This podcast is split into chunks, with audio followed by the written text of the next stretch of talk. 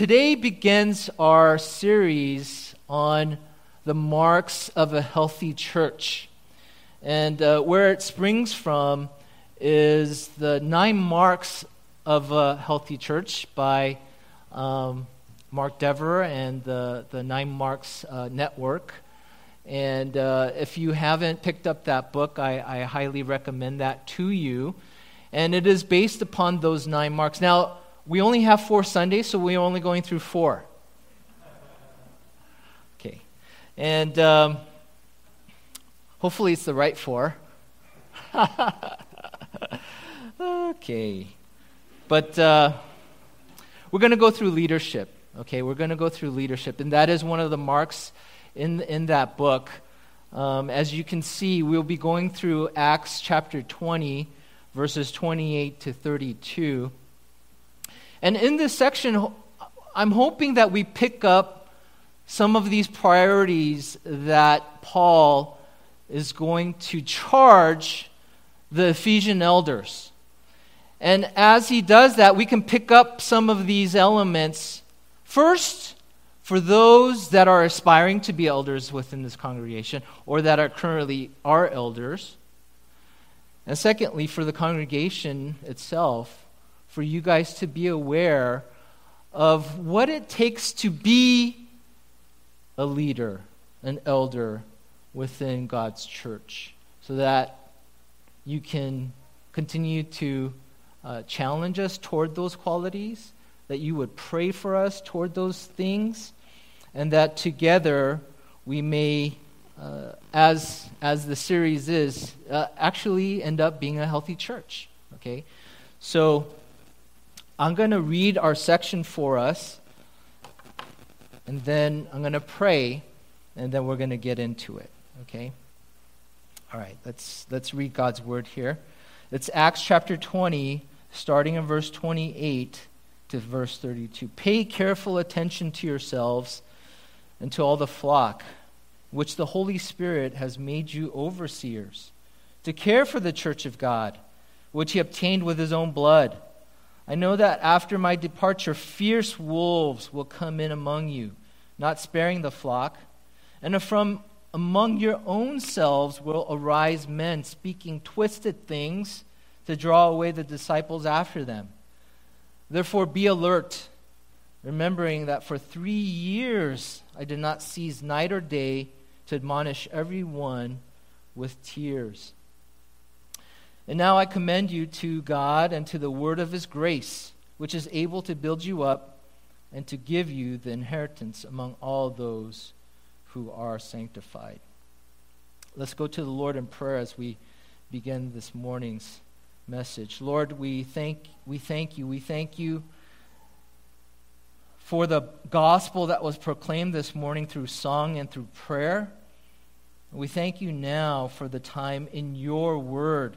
We pray that you would teach us through it, that we may change, and indeed, that you would help us understand what it means to be an elder, a leader in your church so that we may, as we understand those things, apply what you have called these elders to be and do, and ultimately that we would be a church that would magnify and glorify your name. We pray in Jesus' name. Amen. We have four points this morning in, in our outline, as you can see there. that as Paul talks to the Ephesian elders, he's going to give them four points. They first need to pay attention to themselves, they need to pay attention to the flock, they need to protect the flock, and lastly, Paul places them, commends them into God's care and to his word. I want to set the context a little bit here as we begin our time. It is the last time that Paul will ever see these uh, elders. And these elders, this church, is very dear to him. As it's pointed out, for three years uh, he was with them. Okay? And he has a very special place in his heart. In fact, in his letter, he'll address that he thanks them in his remembrance of them, right? And so these are people, this is a church, and these are leaders that are very dear to him. And Paul is in the process of returning to Jerusalem. And he's been sidetracked a number of times. And so he is anxious to get back there before, Pas- uh, before Pentecost. And um, because he's in a rush, although he's in that vicinity, he's not going to actually make it out to the city of Ephesus. He stops at a city called Miletus, which is about uh, 20, 30 miles away. And um, he doesn't want to make that additional trek uh, there on his way back to Jerusalem. So he calls for the elders, for the leaders, for the shepherds. And all of those terms are, are, by the way, used interchangeably, seems to be referring to the same men, different functions, okay? But it is to the leaders that he calls them to himself. And um, this is his last time with them. And, and uh, you know, at the end of this, this charge, there's a very sad farewell where they're just crying because this indeed will be the last time that they'll be together. And so, with that in mind, Paul uh, addresses them with this final charge. Okay? And if, if you know, if, if you want to kind of liken it to a modern day example, you could think of Tom Brady. His last huddle with his last group of players. I don't know, did, did that connect with you at all? Yeah, maybe 25% of you. Okay. But it is the goat it is the Apostle Paul, okay? It is the man of God that is proclaiming the gospel throughout all Asia, Asia Minor. And in, on his way back to Jerusalem, he makes his final address to the Ephesian elders. And so you see, well, first of all, you see that the elders respond. Okay? It's like, man, who are you, Paul? I mean, why, why, need, why we, we need to make time for you? But they make the time. Okay? They make that trek, okay, because they're anxious. They're anxious to see him again and to hear from him. And um, at, at the very first part of it, as he talks about it, he just recounts his ministry to them. And at the very end of 27, he says this For I did not shrink from declaring to you the whole counsel of God. You see, he had an extended period with them, and he was able to share God's word with them. So, again, this is a very intimate and close encounter. And so, for us today, this morning, we get to kind of be the fly in the wall. Actually, no, we're not fly in the wall. We get the actual word of God directly to our face. Okay? And we get to partake in this exchange between these dear brothers with Paul giving him giving them these final reminders. So our first point as you see here is that they need to pay attention to themselves, okay? There's two parts to that, okay? Uh, I'll be doing that off and on. First is that they need to pay attention to themselves. Pay careful attention to yourselves. They are to keep a close watch.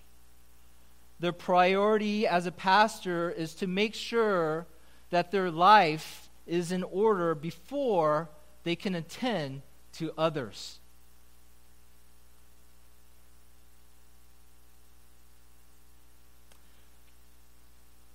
The position of leadership comes with inherent dangers okay, and um, problems. And as such, Paul reminds them the first order of business for any leader, for any elder in the church, is to pay attention first to themselves. In James chapter 3, verse 1, it says, Not many of you should become teachers, my brothers, for you know that we who teach will be judged with greater strictness. There's a, an increased judgment for those that are in leadership positions. And as such, we need to make sure that we are not living a life of hypocrisy. Okay? So, we're not just newscasters up here. We're not people just disseminating information. If you desire, if you are a leader of the church, you actually have to believe and live the things that you teach. I'm not just giving you information here, I also need to live it and model it. There's an element where we need to be examples to the flock, not just in word. You know, a lot of us can speak well. I'm not one of those people. I don't speak very well. All right?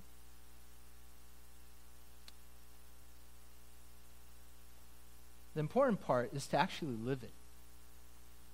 And may, may I suggest this morning, it's not actually in the text, but two areas, okay, um, that leaders need to pay attention to themselves in regards to, okay? And the first you see there is humility, okay? First that you see there is humility. Turn to Philippians chapter chapter 2.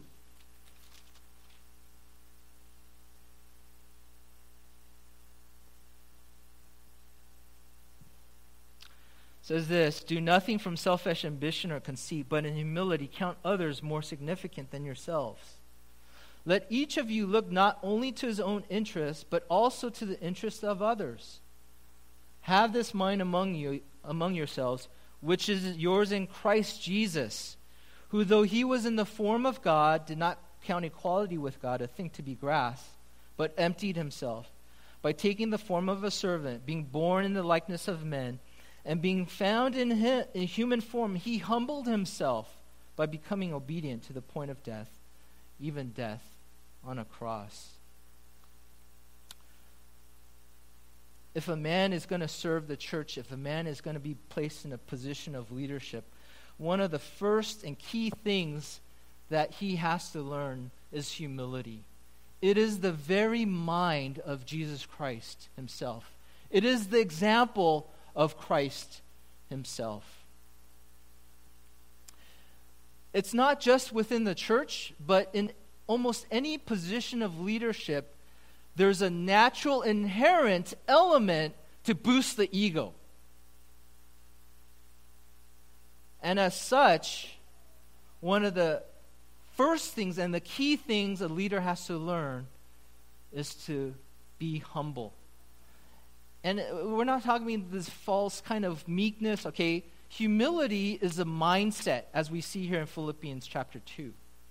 It's a mindset to consider others more important than yourself. And so, one of the key things in paying attention to ourselves is we need to learn humility. We need to learn humility. A shepherd has to be a self confronting man where he looks in the mirror and says, Am I looking out the interests of God and his people rather than myself?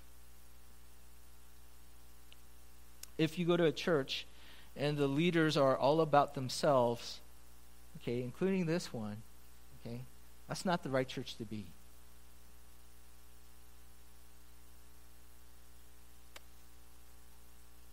Leaders need to learn from Jesus himself.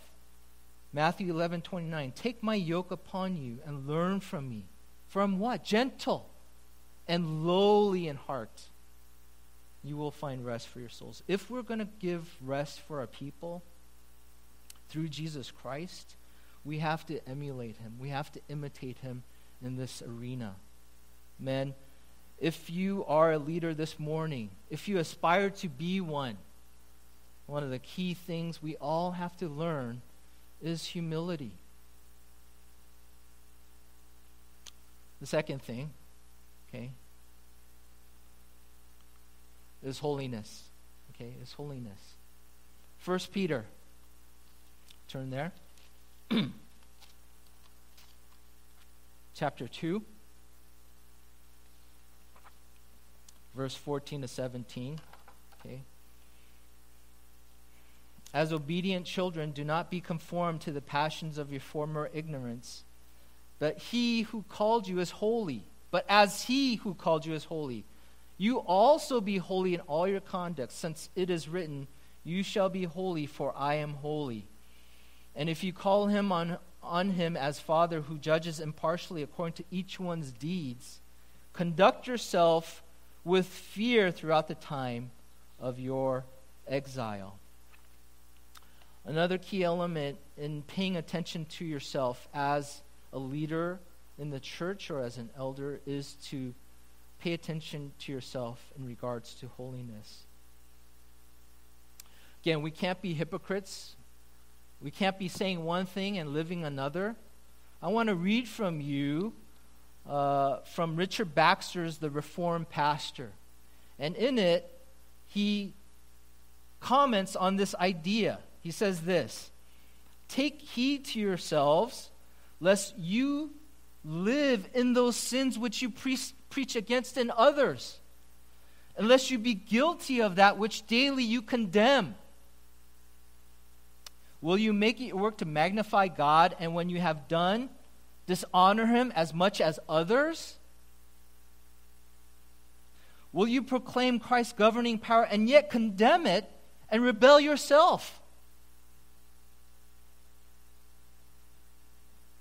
He goes on. It's a, it's a rather long and lengthy diatribe against such things. Okay?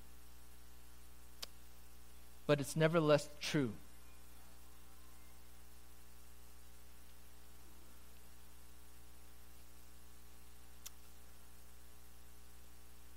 Brothers, if, if you are an elder this morning, you know, we need to constantly go before the Lord in humility and repent and confess our sins. Okay? We're not perfect. We will sin.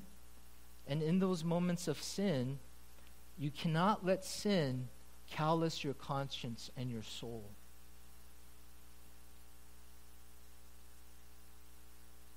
We have to be sensitive to sin. And kill it, mortify it in the flesh.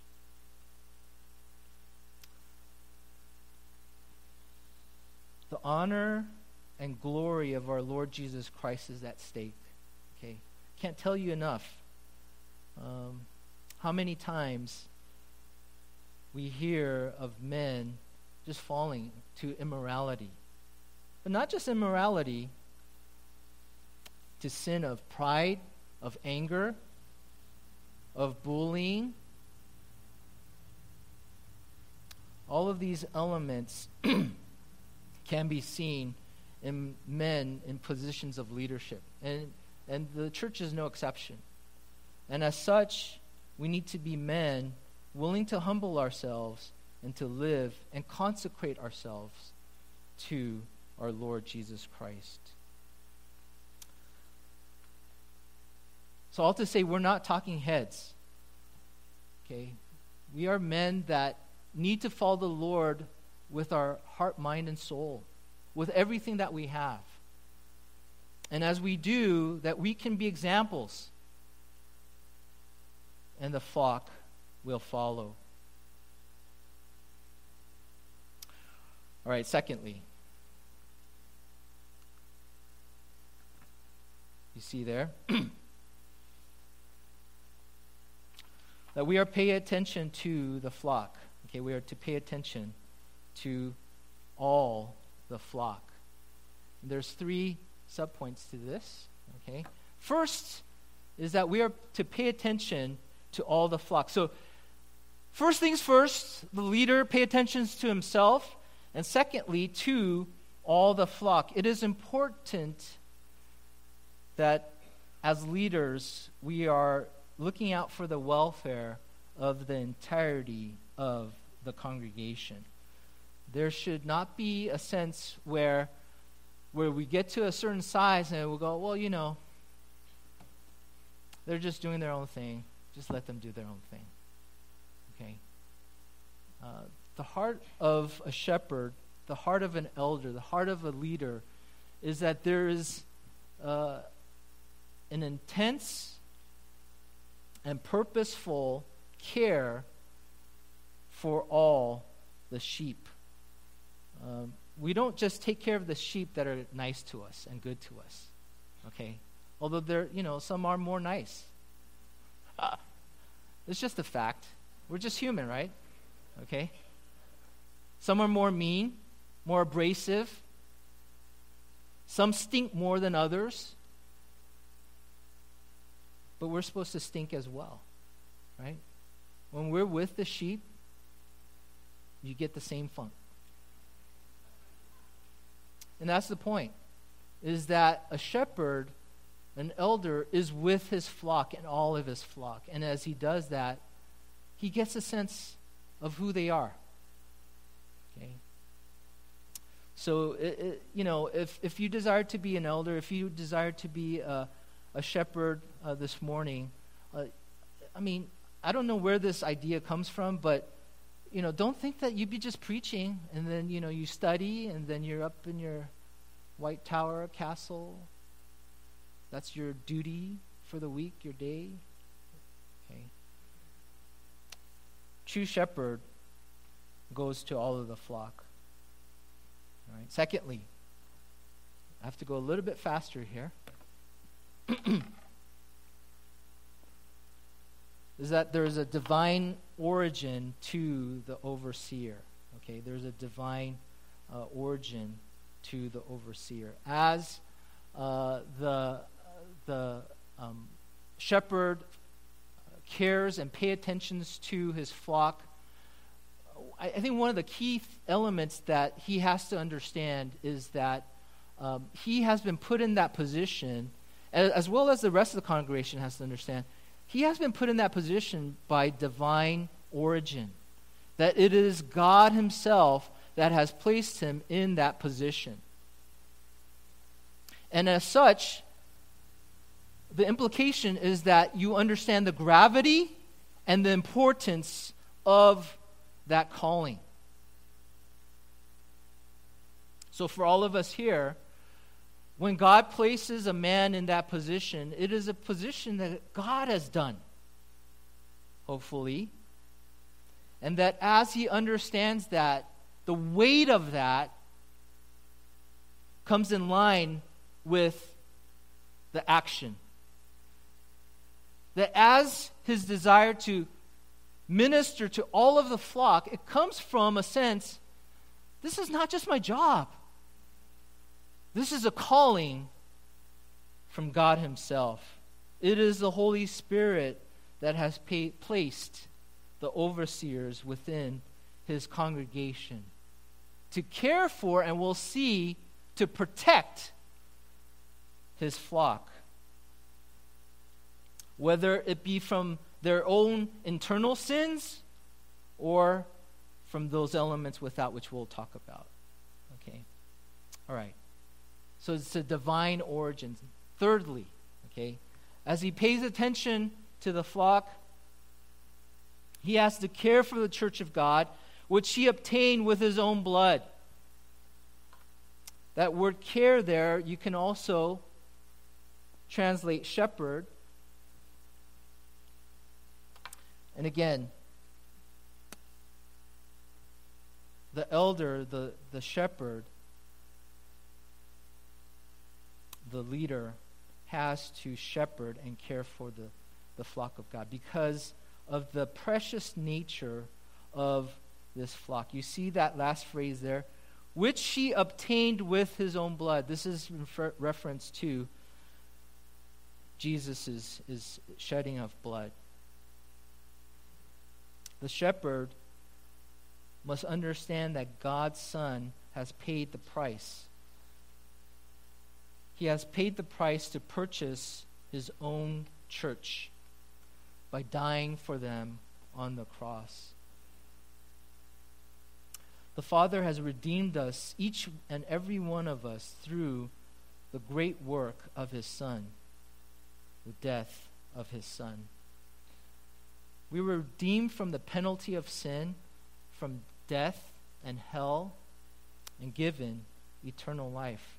That is the most precious thing in this entire universe. And as the elder and shepherd realizes this, we have to realize this is God's children. Right? As an elder, as a shepherd, you are placed in a privileged position to care for God's children, for God's flock.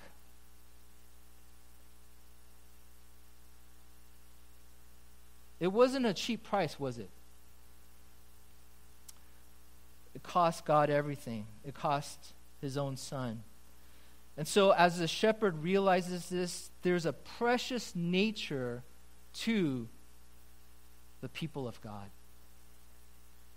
It's a weighty thought, isn't it? It's a weighty thought.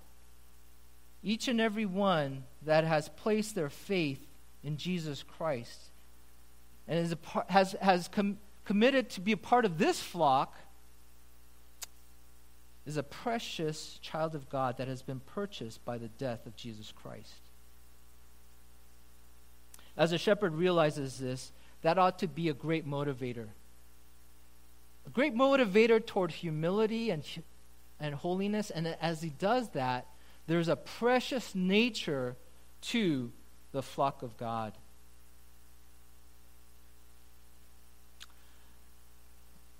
You know, uh, being in this position, you see everything, okay? And um, I don't know if I've shared this before, but I'm a third generation uh, pastor. And so I, have been churched, I've been in the church uh, now for what, three generations, okay? Uh, my grandfather was a pastor, my dad is a pastor, he's a missionary, and uh, I am a pastor, okay? So, um, you know, you see the good and the bad of being in that subculture of being a part of a church. And one of the things that I've seen is church splits, unfortunately. Okay? And uh, I saw my dad, um, you know, in the middle of one, and he was trying to be the peacemaker, right? There's two factions, and, and uh, you know, my, my dad is a gentle man. Okay, and uh, everyone, I guess, generally likes him, including myself. Okay, and, and as such, he was placed in a position to kind of uh, arbitrate that. Uh, but guess what happened? They, they, turned to, they turned on him. Okay, and uh, he was deeply hurt through that process. Okay, so I've seen that. I've seen just how wicked and, and hurtful and hateful how people can be. Okay? And no different at this church. But, but we haven't gone through a split, okay? Um, but, you know, we're all sinners, okay? And, um, you know, you, you, you can see more as one of the leaders, right, in terms of the, the sinfulness of the, the congregation. But, you know, that, that comes with it. And if again, if you aspire to be in this position, that's something that you have to be you have to understand. Okay? And you can't ever let uh, sin and hurt and hate ever come in the way of your love for the flock. Okay? If you want to be a leader, you just have to understand that that's part of it. And that, you know, um, the flock is precious. And uh, it is because God is the one that has purchased each and every one of us. Okay? And as you remind yourself of that, that is what motivates you.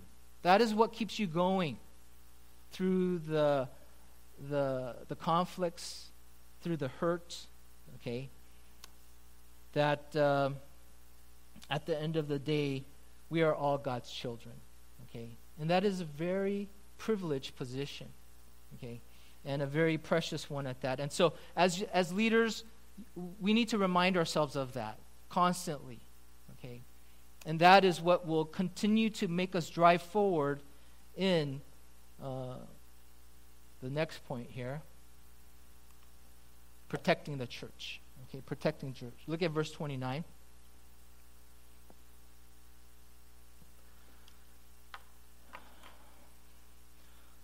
Paul understands this concept of protecting because throughout his years in ministering to these churches in Asia Minor, especially Ephesus, he understood that there were dangers that were coming about, and he did it, and he was innocent. He talks about right before in, in verse 27 his hands are clean. In that he gave the whole counsel of God. And he protected them uh, in the midst of false teachers that were coming from without and also from within. And that's what he's pointing to here for these elders. Okay, it's going to be no different. When I'm gone, you understand that same thing's going to happen. And it hasn't changed in 2,000 years.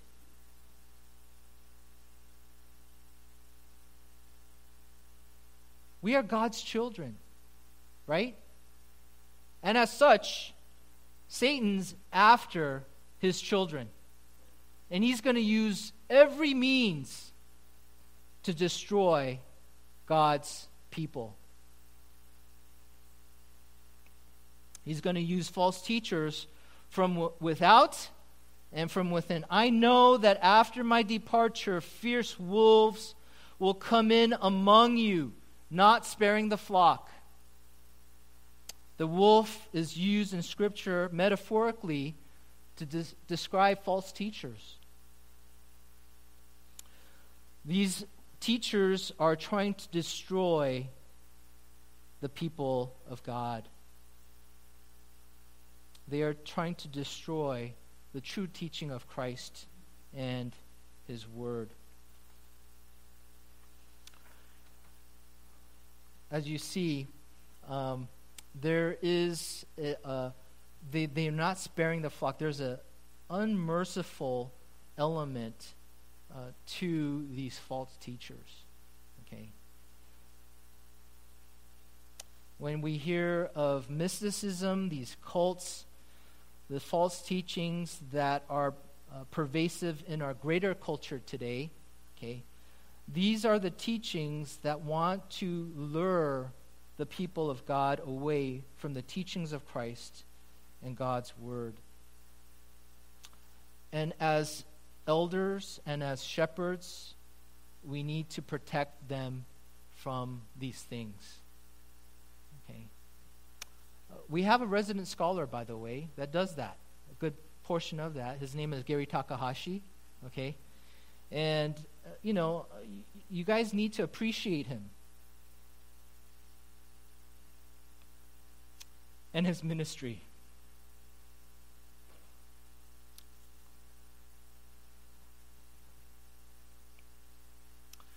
You know, if you guys don't know the dynamic within the elder board, it is often the rest of the elders coming to Gary in regards to these issues. These many of these issues that he uh, laboriously keeps up on. Okay, I, I really don't like all this kind of stuff. I don't like reading about it, but he does. I don't know if he likes it, but he does it.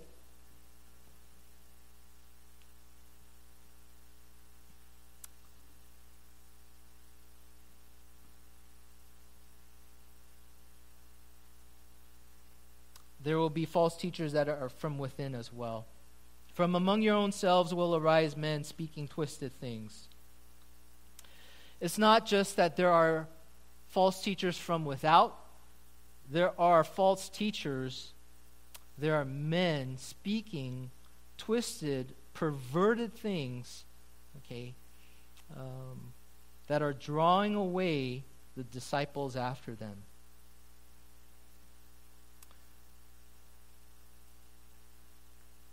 Just this past week, we were talking about um, those that from the evangelical church, okay, that are now subscribing to the legitimacy of a homosexual lifestyle.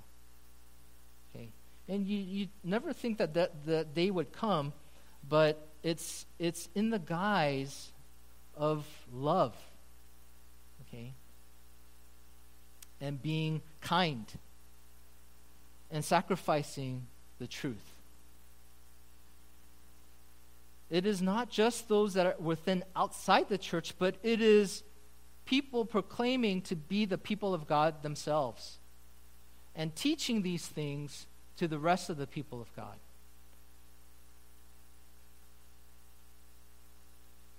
You wouldn't believe it, but such things are happening now. Okay. Um, there's there's a longer article that one of the in the congregation sent to the the pastors. It's a, a, an article from the Atlantic, and uh, it's entitled "The Evangelical Church is Breaking Apart."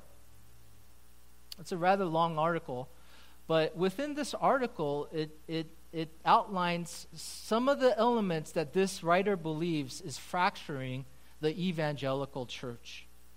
Okay. And, uh, you know, some of it is this politicizing of the church. Okay. That, um, you know, uh, if you're not anti woke enough, then there's something wrong. Okay. So there's, of course, two elements to that uh, churches that need to be more woke. Okay. Or there's churches that um, are not against wokeism enough.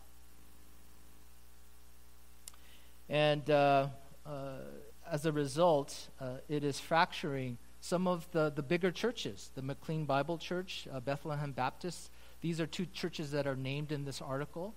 Okay?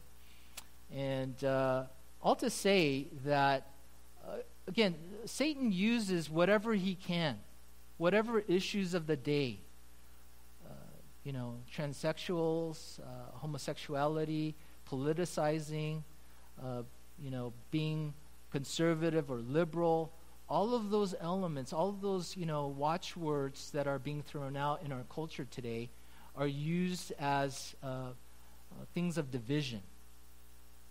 And so, one of the key tasks that the elders have is to address these things. And what? Make sure that we're centering on the things that are actually important. And that's what Paul does here at the very end of this section. He commends them to God and to his word. That's what drives the people of God. And that's that's what we're going to be talking about at the very end. But you see there, we're to protect from those that are outside, from inside, and then with vigilance, okay?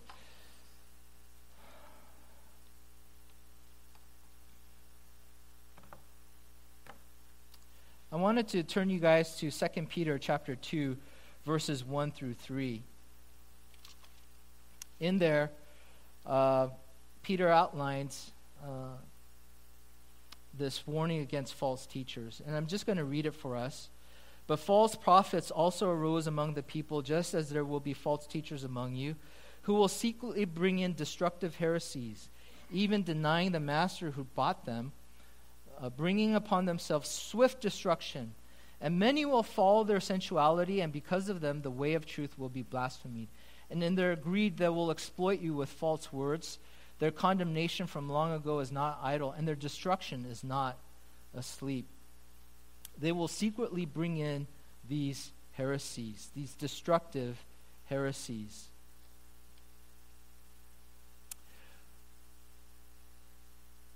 Look at the example of Paul at the end of these verses. He says this in verse 31 Therefore, be alert, remembering that for three years I did not cease night or day to admonish everyone with tears. Men, if you're going to be in this position, it is a task that ha- calls for vigilance, for always watching out for the flock. And for 2,000 years, that's what God has done. He has called men to this position to protect the flock from heresies from without and from within. There are so many issues today. Okay? One of the more prominent ones is the Word of Faith movement. Okay, the Word of Faith movement. And it's, and it's done a, a great job of destroying parts of the church. It's led many astray. So, quickly, I want to just outline this is from the Gospel Coalition five elements of the false gospel of the prosperity gospel. Okay. Number one, the Abrahamic covenant is a means to material entitlement. Number two, Jesus' atonement extends to the sin of material poverty. Number three, Christians give in order to gain material compensation from God. Faith, number four, faith is a self generated spiritual force that leads to prosperity. And number five, prayer is a tool to force God to grant prosperity. All of these elements are alive and well in some churches today, unfortunately. Okay? And it is these elements that God has placed elders to protect the church of God from. And so, um, you know, again, with all diligence, with all um, vigilance, you see just the the desperation there you see there with um, Paul. He says, Night and day I admonish everyone with tears.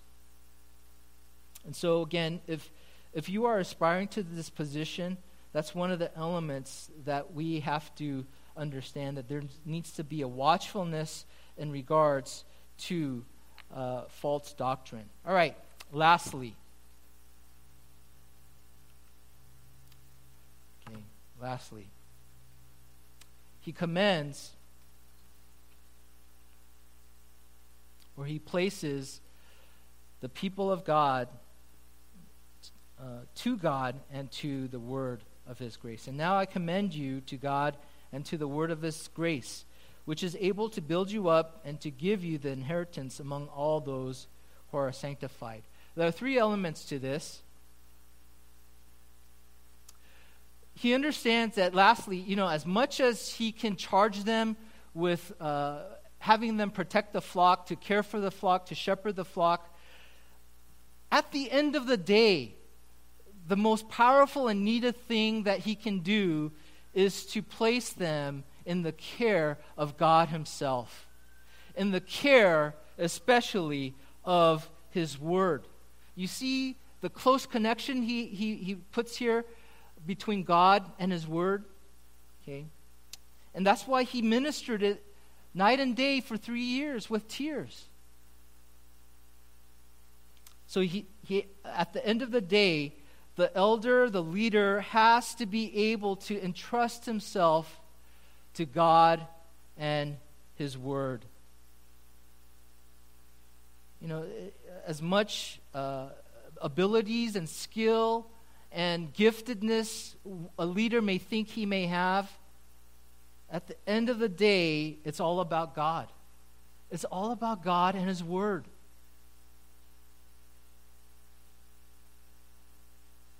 His Word. God is able to build up.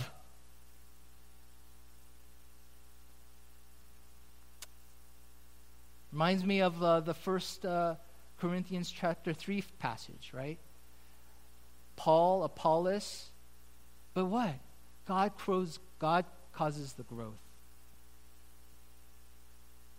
He ed, the, his word is the one that edifies.